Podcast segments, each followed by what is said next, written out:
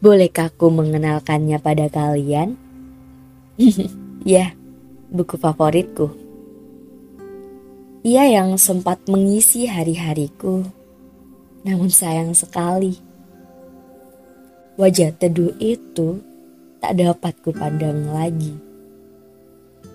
Bahu kokoh itu tak dapat kusandari lagi. Dan mata indah itu yang tak dapat kutatap lagi.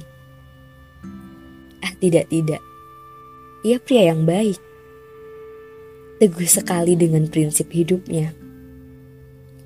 Bekerja keras dan gemar sekali belajar hal baru.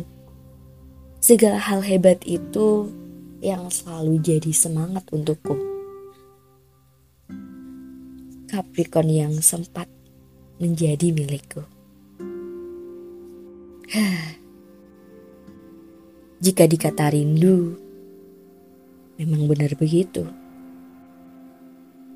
Rindu suara.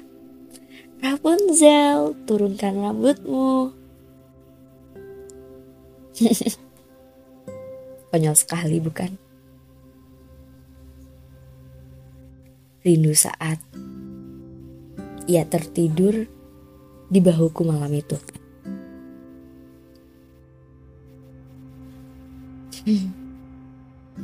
Rindu kelap-kelip kota dengan percakapan panjangnya. Daguku di bahumu Tubuhku bersandar di punggungmu dan tanganku melingkar di perutmu.